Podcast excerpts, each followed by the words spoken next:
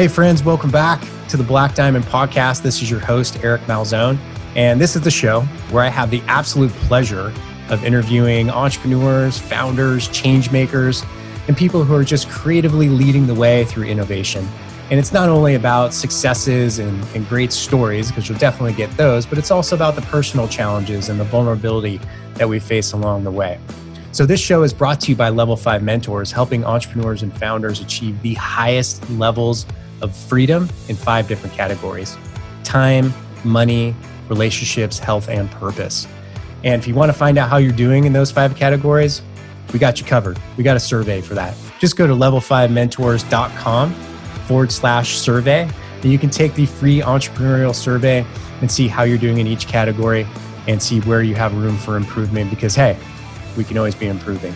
So, welcome to the show. Let's get on to it. Malou, welcome to the Black Diamond Podcast. Thanks for having me. Thank you for coming on. As I was telling you before this record, I'm just super, super interested in asking you a bunch of questions. I, am currently reading a book called The Sacred Cow. I feel like we're getting to a strong inflection point where we need to figure something out that is sustainable. And you are in the thick of things. Welcome to the show. And maybe you could give us a little bit of, of your background first, and then we'll get into teal tags and the Tom Miner Association and all of the values and ethics around sustainable ranching and any other topic that we dive into. Cool. Thanks. Thanks for having me. Yeah, my name's Malou, and I'm from a ranching family right outside of Yellowstone Park. So we neighbor Yellowstone to the north, and so we're we've historically ranched up here. Um, my grandfather bought the place in the late '50s, and so yeah, we're we're ranching and living in a wild place and, and really enjoying doing so. That's my background. And there's a lot more there. I have a background in psychology, which adds a whole other element to the story for me because of my sort of natural way to psychoanalyze everyone and why all the questions and answers. And, but I'm really happy to be here. Really grateful for the life that I live here with my little family, my husband and my two little girls on our family ranch. Yeah, awesome. So you, I'm curious how many times you've heard people be like, "Oh yeah, I watched the show Yellowstone." Has that come up recently? oh, oh yeah. Oh yes, yes, I know. And I keep just thinking. Everyone keeps just saying it's like a mob movie, and so I, now I'm really interested to watch it to see how uh, sensationalized the whole thing is. It, it is a bit. I watched uh, seven episodes, and we moved to Montana about four or five years ago now, or left California and settled elsewhere. But everyone who's like, "Oh yeah, you live in Montana. That's right. You so do you watch Yellowstone?" I'm like, uh, "Totally. That's actually what my life is like now." Yeah, everybody here. Uh, it's pretty funny. It is a little, yeah, it's a bit dramatic. I thought I watched about six episodes of it and it was really good, but then I, I don't know, like many things, I lost interest. Yes. Anywho, tell me about a rancher's life. What is it? That being said, the dramatic TV version, but what is a rancher's life really? Oh man, there's a lot of different kinds of ranchers, and that's I guess that the word rancher for me as a, a young, I suppose, a middle-aged woman at this point, and in a ranching family that has been mostly men is a whole other question. What is a rancher? And I think basically a rancher's life is very connected to the land, whether he or she likes it or not. Um, literally out there working in the dirt, working in the soil, working tending animals and livestock, and caring for, hope, hopefully, caring for the greater, larger system at work. But I would say that a lot of ranchers don't have that mentality. So that's what I mean. There's a, there's definitely a spectrum of ranching. But yeah, I think logistically, it's out there and working your land and caring for your animals and hoping to make a profit doing it, and and loving, hopefully, loving the life you don't, you're working at. Yeah, awesome. There's I guess, a really strong focal point now on okay, we got almost 8 billion people on this planet. We're not really sure how we're going to feed people, and that our systems that we currently have for feeding people are not sustainable. So we got to come up with some solutions and we got to do it faster than most people think, I would imagine. And there's so much, it's such a difficult conversation because there's so many, as you said, values and ethics around raising livestock, processing animals, everything that takes to get to our plate, plus the agricultural side of okay, are, are these sustainable farming techniques or are we just laying waste to our land? And there's it's a really complex thing going on. Let's start there. Like when you try to take such a complex issue that's so important, right? Mm-hmm. How do you start to distill the values and the ethics around this particular topic to the common people? Yeah, that's an excellent question. And and you're right. I'm, I'm right in the thick of that right now. And there's so many layers. I guess that's the piece of it too, is that you need a multi a number of days to get through it all. I think there's a lot of change and changes happening right now and we have to look at the history of ranching we have to look at colonialization and the pioneer days and really what that meant and i think historically it was written that pine, the pioneer days and colonialization was quote unquote progress and manifest destiny and coming to the west and all those things and people looked at that as a really positive thing. And it's easy for me in the work I do to lose patience in that mindset because it quickly goes to this this back to values and ethics. It quickly goes to the old way of human dominating land and human da- dominating animals for their own survival and, and needs. And whatever doesn't work for that operation or whatever hinders it, get rid of. Just just get rid of. And and so for me personally and i always have to start my talks by saying i'm not speaking for all ranchers when i tell my story and when i speak in the words that i use. This is my story and these are my beliefs. And so i can't put them all under the same category. I wish i could but i, I can't. And there's still a lot of people out there doing things that are based solely on that same thing that that sort of egocentric i, I coined the, the ego in agriculture has destroyed and degraded the globe on a, on a, huge level. And in my opinion, we are the villain, villains. We were the villains. And uh, the really incredible thing about the new world of agriculture or the sort of the new global west is the fact that we can be a cornerstone and change that story now and, and we can actually be a fundamental piece of how we can change everything and heal things and start to make amends from all the mistakes from the past certainly there are some great traditions but there's also a lot of traditions that we need to let go of like what? Like that ego piece, the dominating piece. Think of the word livestock, for instance, and livestock I mean, as opposed to dead stock. and everything, you start looking at language, and I'm sure just with what you do, linguistics is fascinating and how we can pull people along with linguistics and, and manipulate our, again, our values and ethics. And when you start to think about the language and the terms that we've used in so many things in, in the old world but but if we're just talking about agriculture it's so much based around human it's all based around human needs humans con- human consumption human wants and human desires and that's where we i believe as a community in agriculture and i know so many others believe this it's time to step back and take our steps out ourselves out of the center and realize our important piece in the whole entire system as not just the centerpiece Great points. that ego in agriculture, or just ego and overall as as. I mean, how many like shows or books are about man versus nature, yes. man conquers nature. All of these great Shackleton, like all of these great tales are of man facing the elements and when nature is bears in front of them and stands triumphant eventually. Yes. And it's yes. it's a it's a fascinating thing. It's just in our nature. I don't know if it's we can stop it, but it it's definitely there. Yep. Yeah yeah the wild the language around that you know, the wild versus humans or the even the word wild that was a it's a word that's that makes it so that humans are not that. That's a word that shows that we are not that thank goodness. And here we are the irony that we're all desperate to be in the wild again and to and we lack that connection to the wild things or, or i like to say or i've heard more than human things. And it's really fun to start to explore a new language around around all these things to, to, to start taking down that ego a little bit yeah. Yeah, it is interesting. Now, I, I, think after this conversation, I'm going to be much more aware of the words I use. I have a feeling my poor wife, uh, she's going to pay the brunt of that.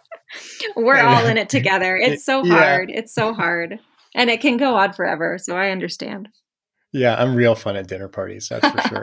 so, explain to me the problems and this is feel free to express your opinion because i don't like you say you don't express the opinions of all ranchers but what do you think are the problems with agriculture right now and in ranching and how we get food on the table? Okay. There's many pieces to a broken system or maybe it's not a broken system at all. Maybe it's a system that works really well for big agriculture and is broken for small producers. And the way it used to be before like you said the, the term was coined at the turn of the century that the farmers and ranchers have to feed the world And when that happened, that it, that messed a lot of things up because we went from quality to quantity.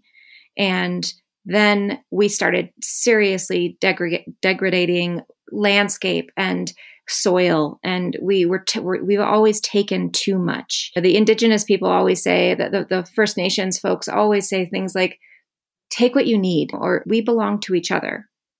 We care. And i think those three terms right there it's those you don't hear in agriculture. You don't hear we belong to each other. You don't hear just take what you need. People take far more than what they need. And in the process destroy land and destroy habitat and all the things that really keep us connected because we all are the same in, in, my opinion. So i think that's another piece of it. When humans believe that they are apart and different from what is going on out in, in the natural world that's a problem because that's what that's you know wonderful paul hawken who is amazing in the climate world he always talks about othering and how dysfunctional and toxic othering is when when we start to make ourselves into different groups that makes us not together anymore. And so then we can't think together and work towards issues and challenges together. And, and we're divisive and all the things that this whole entire world is dealing with at this point, not just in agriculture. So I would say that's a huge part of the, the problem right there, just the disconnect from the soil, from understanding that healthy soils mean healthy animals, which mean healthy planet, which means healthy humans. And you can't address climate without addressing grizzly bear habitat or healthy waters. They're not different things. They're all the same thing. And so I'd, I'd say that's a big disconnect and a big problem. I'd, I'd, say with the food systems, again, going back to that centralized big agriculture, it was when the urban sprawl needed those processing plants closer. And, and I understand it needed to happen. We're not going to get away from big ag. We, we need it in order to feed the world.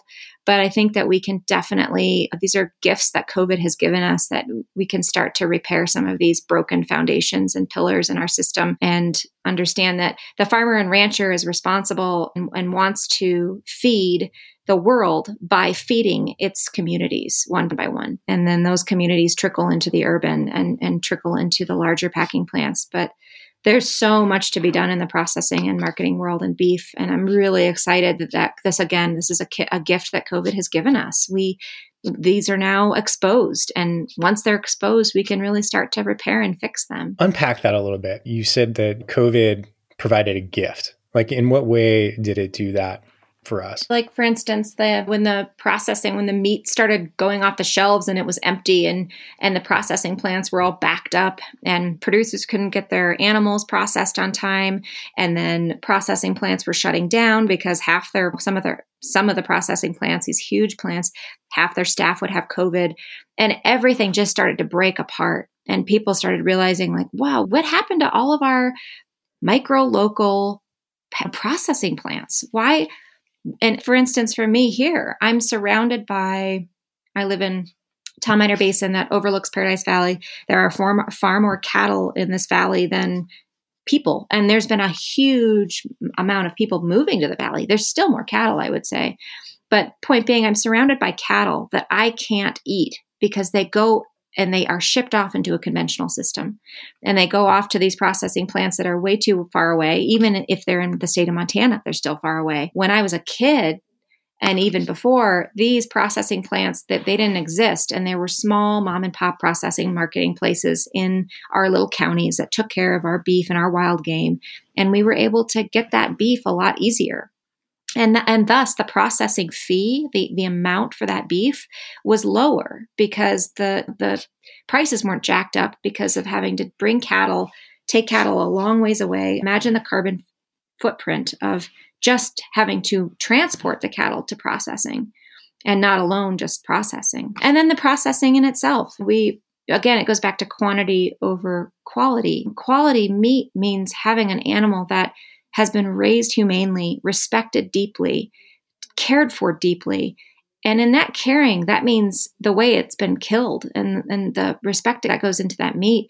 We are all now in a conventional system, eh, for the most part, eating meat that those cattle go into processing plants where they know they're going to die. They smell that death before they're even inside. And imagine how many the cortisol levels that go up in that beef, the fear in those animals before they die. And then we consume that beef. And that is a broken system. And I don't care who you are. That is absolutely, a lot of people think, a lot of people say, no, this isn't a broken system. This is working perfectly for everyone in big ag.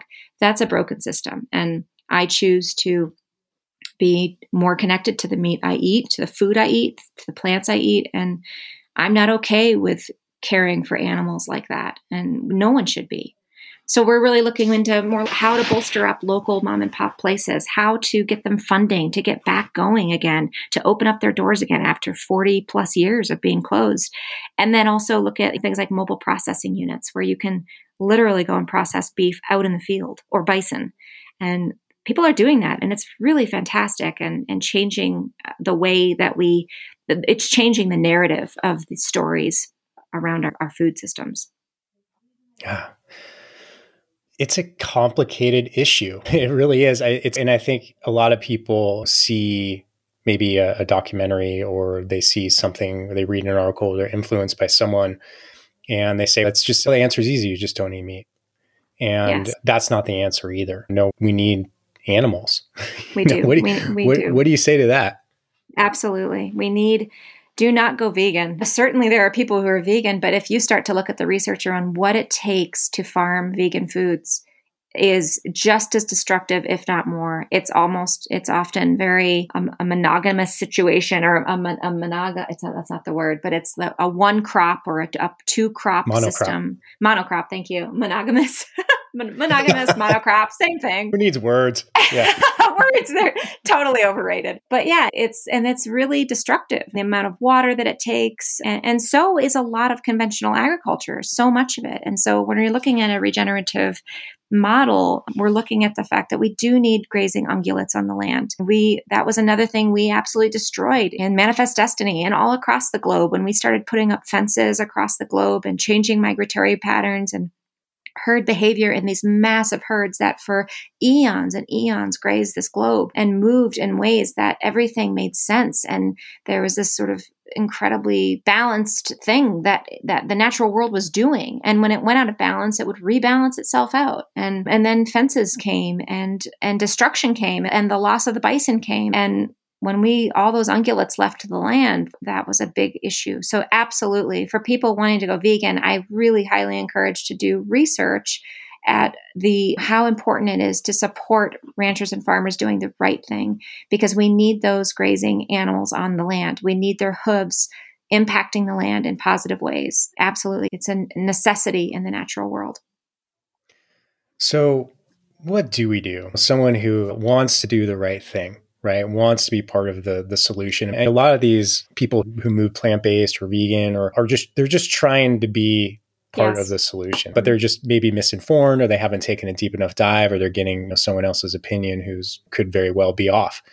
So what what do we do as a consumer? What's the best way to to start moving this thing in the right direction from an everyday life perspective?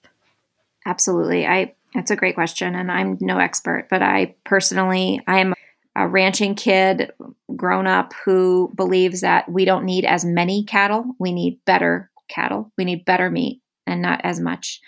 I, I, go by that same thing where a lot of people say instead of eating beef five or six or seven days a week, why don't you just do beef like or meat three days a week or two days a week or whatever, and really have a variety on your plate. And I am that same way. I ver- I only eat meat probably once or twice a week, and so I would say that support better beef and less of it. And certainly support that's the same thing with the farmers growing crops. There's regenerative farmers, re- regenerative crops, biodiversity in crops. Look at, start doing research more on the way people used to eat. Like we would eat certain vegetables in the winter and we would eat certain vegetables in the summer. So Just looking at the way ancient humans and, and, and older generations used to do things when the supply chain was much shorter. So Malou, you eat uh, meat a couple times a week. You said. And what, yeah. so what do you eat otherwise? Just curiosity. What else do you pack your plate with? I definitely love a good salad. I love salad, and thankfully my kids do too. So we always have lots of greens on our plate. I do the same thing. Like I know root vegetables make more sense in the winter because in the olden way, the old days, you would harvest those and keep them for the winter and put them in your little what are those cool little places that people would dig out of hills and so forth. But they put their root vegetables and, and they keep for so much longer. We eat potatoes, we eat a lot of broccoli, we eat uh, carrots and uh, a lot of onions and love I love a good Thai takeout. I'm not gonna lie. or sushi. I love sushi. Here I am like in the oh, mountains yeah. and one of my favorite things is sushi. Yeah, that's funny. We we haven't done sushi and we had it, it been a while and we finally i'm like i just told my wife and I, we're going out for sushi we're doing it tonight because i'm i want it now and uh it was an expensive endeavor we sat down we really crushed it I was really proud of us awesome. but anyway here's the thing because i want to lean into some of the tech too but I, I think a lot of people I maybe i'm just speaking on myself but i always think okay we got all these problems. We got climate change, we got the food supply, we've got monocrops and all of these agricultural issues. I'm like, well, someone will innovate their way out of it. That's just what we do as humans. Now, we've proven over time that maybe we can't innovate our way out of it completely, but technology definitely can be part of the solution. Yes. So tell us what you're doing with Teal. What is that? Yeah, I agree with you. I think we have to be careful with innovation and tech and not get ahead of ourselves. Teal is really based in the idea of conservation, and it's a very similar product of, that you see a lot in dairy farms and so forth, where they're using a real time tag in an, an ear tag or a collar on a cow to to collect data in real time on wellness and GPS location. And so in dairy, they use that a lot to make sure a dairy cow is going into estrus and that's when she should get bred and et cetera, et cetera. In my landscape, it's more around the predator wildlife uh, livestock conflict, which is a very big deal here, and wellness in cattle, because we also live in a section of the world where we have brucellosis coming from elk and some bison. And we're sharing these places with these, this wildlife. But really, again, this goes down to values and ethics ethics. I, in, in Teal Tag, I don't want to get caught up in making a product that's going to make a bunch of money that will help the agricultural industry. What I want is a product that can help us conserve wildlife, conserve predators, and then thus conserve the rancher and livestock in these wild places. Because we all know that if the rancher wasn't here in these wild places and keeping private land intact, then this could be really detrimental because data states that all wildlife really depend on private land to migrate through, especially the GYE, the Greater Yellowstone ecosystem. So, yeah, basically, the idea is anchored in a real time tag measuring fight or flight response and a GPS. And so basically the idea is is that if 232 the cow number 232 tag is being attacked in the permit, which is often all these cattle in these places in the summer go to public grazing allotments. And so they're much further away from ranch headquarters and often ranchers don't look after them, they just bring them back in the fall after grazing season. And that's where a lot of the predator losses happen. And so this idea would be instead of having to ride 5 hours out to the cattle, check cattle, make sure no one's dead dead and ride back, which is a much bigger deal than what I just said. It would be that 232 is getting attacked, and we would get an alert on our producer phone immediately or almost immediately. And then it shows our G- the GPS location so that then we can use these tools, this new innovation to be more efficient and profitable on our ranches and really take care of issues as they occur instead of being reactive when they've already occurred. And then we get angry and frustrated that no one's helping us, that we're surrounded by predators and all these things. And I have my own opinions about that, which is maybe for another time. But it's a tool that's, again, anchored in the idea that it's once we know better, we should do better. And if we have ways that we can manage our domestic animals in a better way, in order to conserve the wildlife that we share this place with, then I'm all for experimenting and exploring new tech to do that. But I also am deeply, again, anchored in the idea that we must have respectful tech around wildlife. There has to be guidelines and regulations around the tech and innovation that we use in wild places. There has to be because it's it can absolutely go into a much darker place quickly without us even knowing it. Yeah. So a couple questions on that. So when you mentioned it, it measures the fight or flight. Is it me- measuring cortisol levels or what is it doing? We're testing different prototypes and we're deciding because the, the biggest factor for me is to drive down and drive out the costs for ranchers so that this is affordable. And so it looks to me, it looks to us at this point that the most affordable way to measure fight or flight response is accelerometer or movement. But it may also be that a body temperature or a heart rate can do the same. So this tag is not something you can purchase yet. We're still in beta testing and prototype testing and just trying different tags that are on the market and creating our own out of that. Yeah, we're still a baby and still a startup, but it's looking really promising and we're really exciting about excited about some of the things we're learning. Yeah, it is. It's really interesting. I'm, I come from the fitness industry. I've been in, in the fitness industry for a while. Yeah, there's a lot of interesting tech and all this stuff yeah. I'm very familiar with accelerometers and HRV and cortisol tests and all this stuff. It's stuff that's being applied to the fitness and health profession a lot. And that technology, God, I think $2.4 billion of investment money went into fitness technology in 2020. So that's booming. Um, wow. It's, and it's not that different, you know, what you're doing here. And I also want to touch on something else that you said because you kind of mentioned like how easily tech and ranching can go the wrong way. What's your vision on what the wrong well, way could look like? There's two things here. One is my one of my devil's advocate for teal tags was my own brother, who's uh, uh, runs a big grass fed business in the state of Montana. He's one of my favorite people in the world, and I adore him and I greatly admire his opinions. He said, "Hey, Melanie, is something like this going to take away the reason why I want to be a cowboy? The reason why I choose to be connected to the land?"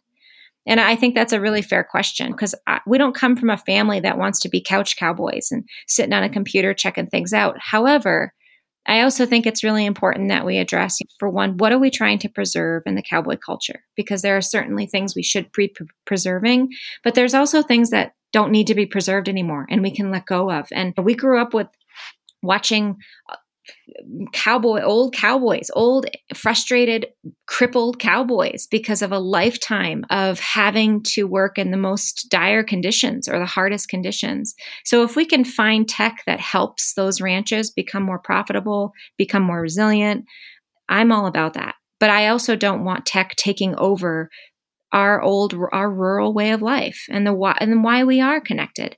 I don't think it will. I always tell you know I always say that's not going to happen because people can choose uh, back to values and ethics. We either choose and we or we don't choose to be deeply connected to the places that we are. And that's a whole nother psychological story, emotional situation there.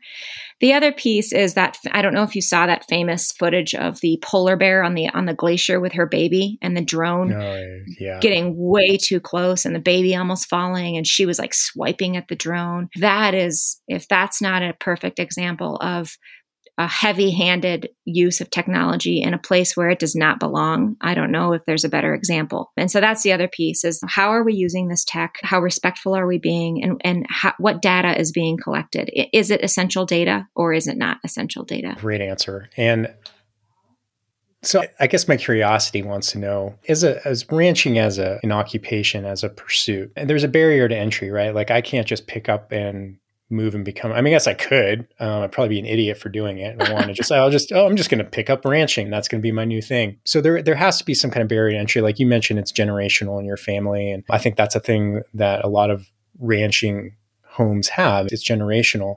Does the world need more ranchers, or do you think you're good at the amount? It just needs to be better done, or do you think more people should be getting interested if they're passionate about it and, and getting into ranching? That's a great question. I think the world needs more thoughtful ranchers. I think the generational thing, there's way too much energy emphasized in the generational thing. I can't tell you how many places I've been, how many talks I've been to where it's they start out with saying, "I'm a sixth generation Montana rancher," or "I'm a," and it's you know what? It's it's like okay, uh, this is my take. A feel is a feel. You feel a, a, a spirit of a place, whether you are a multi generational rancher or you have just stepped foot on that place you're either in touch with that feel or you're not.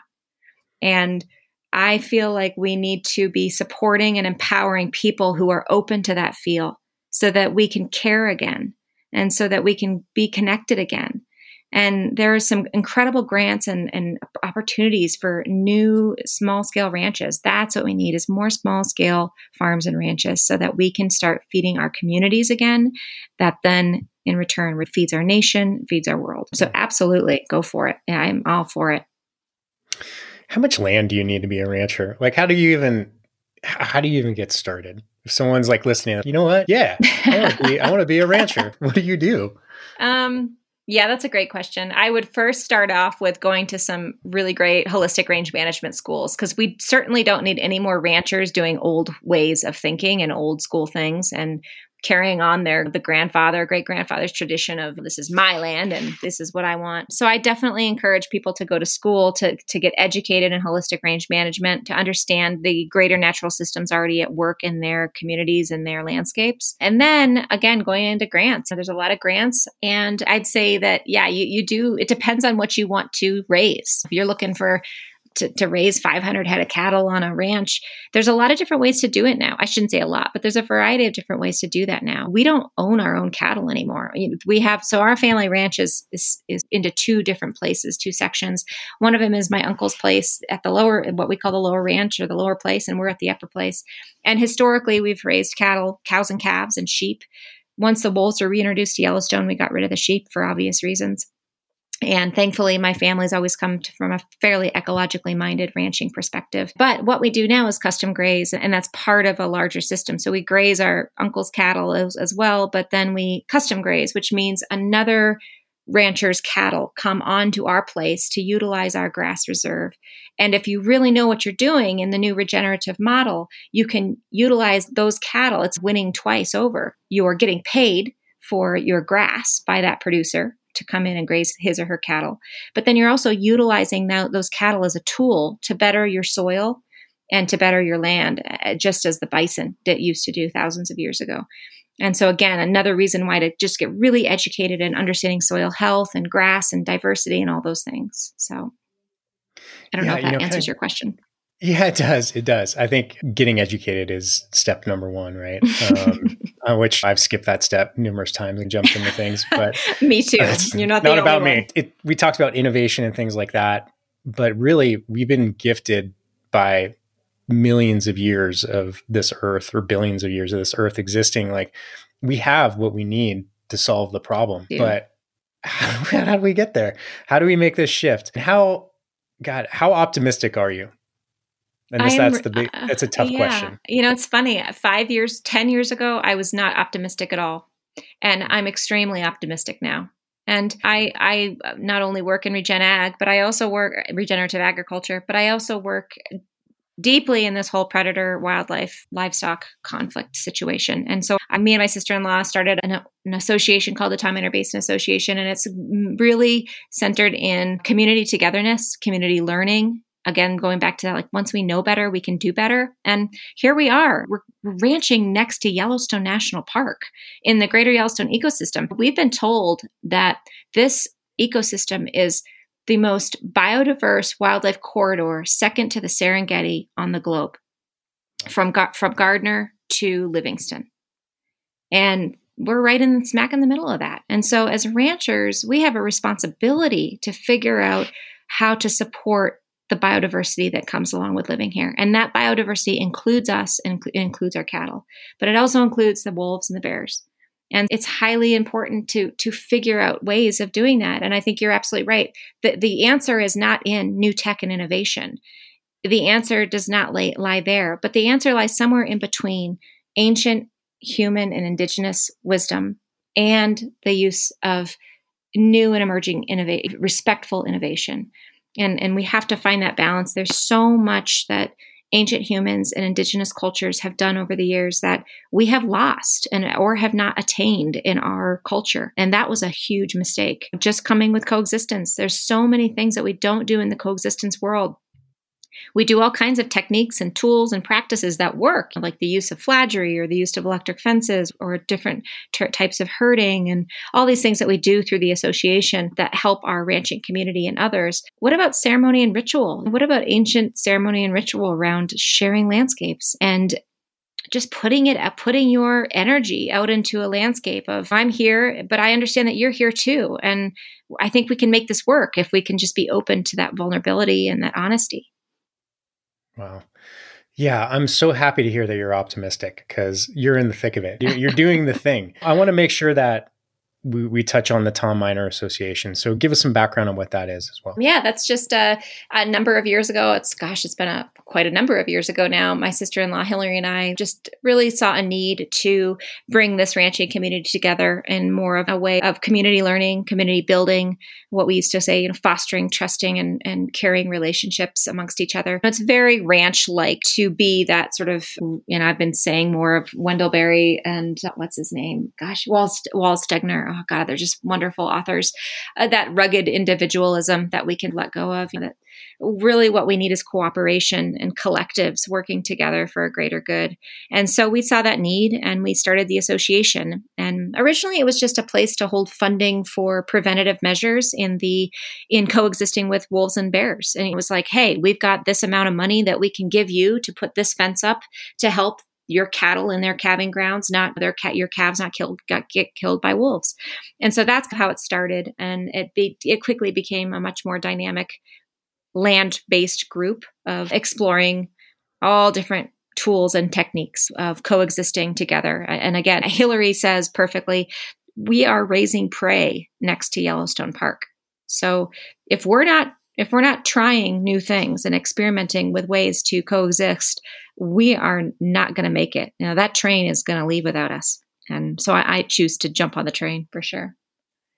Awesome. Who who is Tom Miner? Who'd you name it after? Tom Miner Basin. It's funny you asked that because now my family is so deeply we're almost like so deeply connected that we're um, like hokey pokey. I'm proud of that, by the way. And we keep saying, why don't we find out what this place was called before Tom Miner? Because the Tom Miner Basin is a very magical place, and we have everything that Yellowstone Park has except for the tourists. But now we even have the tourists because they all come to see the bears in the evening. Tom Miner was a shady trapper individual who eh, during the squatter years somehow made his way up here. And that's it. It's ridiculous that's this incredible place is named after someone like that. So I'd, I'd actually we're still trying to figure this out but i'd like to know what this place was called by the different groups that came through here the crow the shoshone the sheep-eater indians.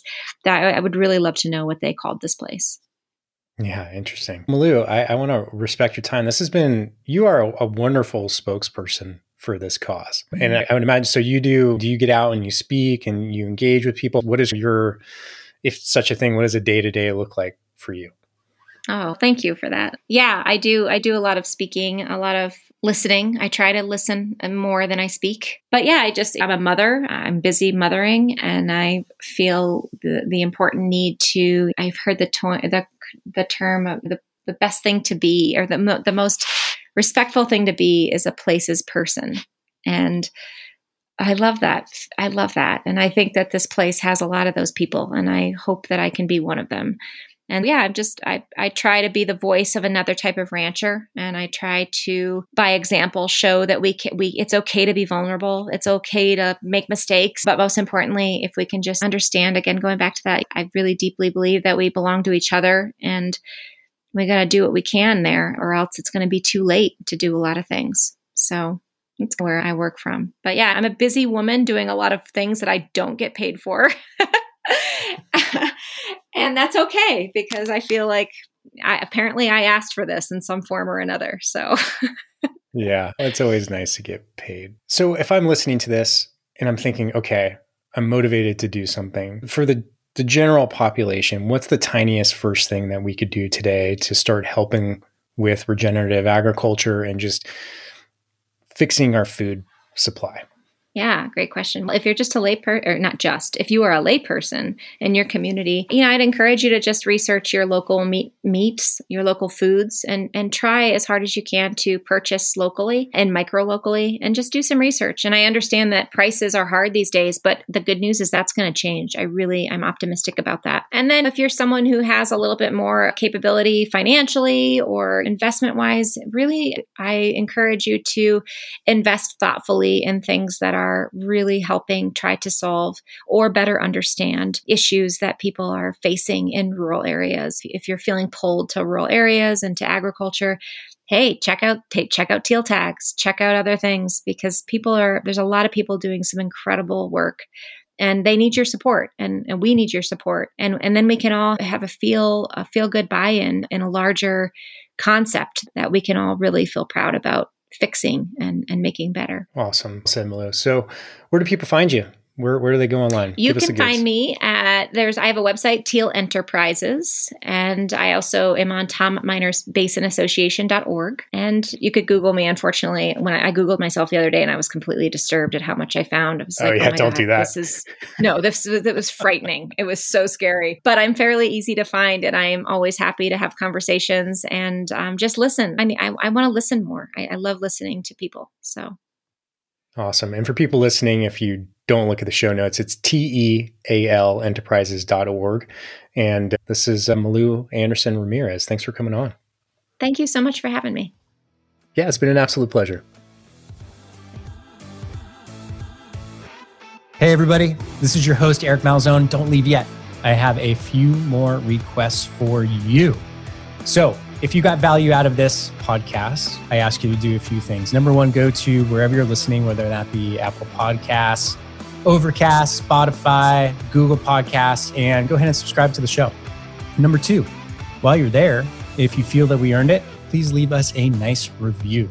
Number three, share it, whether it be social media, email, texting, whatever it may be. I'm sure you know somebody who would get value out of this episode just like you did. So please go ahead and share it. And that's how we get the word out. So it's really valuable and super appreciative. It only takes a minute of your time. Next, if you know of somebody, including yourself, who would be a great guest for the show, please head on over to level5mentors.com, L E V E L, the number five mentors.com. Get in touch with me. Let me know what you're thinking. Uh, make an introduction whatever may be. You can also get me directly in my email, which is Eric, E R I C, at level5mentors.com. Lastly, if you just want to chat, you want to find out more, if you want to expand on some ideas, I love hearing from the audience. So go ahead and hit me up on social media. I'm on Facebook, LinkedIn, Twitter, Instagram. You also have my email already. So I love to hear from you. I'm always looking for ways to improve the show and I'm always looking to have great conversations. So don't hesitate to reach out.